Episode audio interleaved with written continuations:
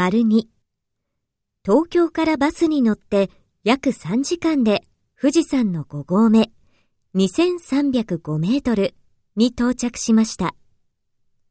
9時に5合目を出発してガイドさんの後ろをゆっくり歩いて頂上3776メートルに着きました。長い時間歩いてとても疲れましたが素晴らしい眺めです。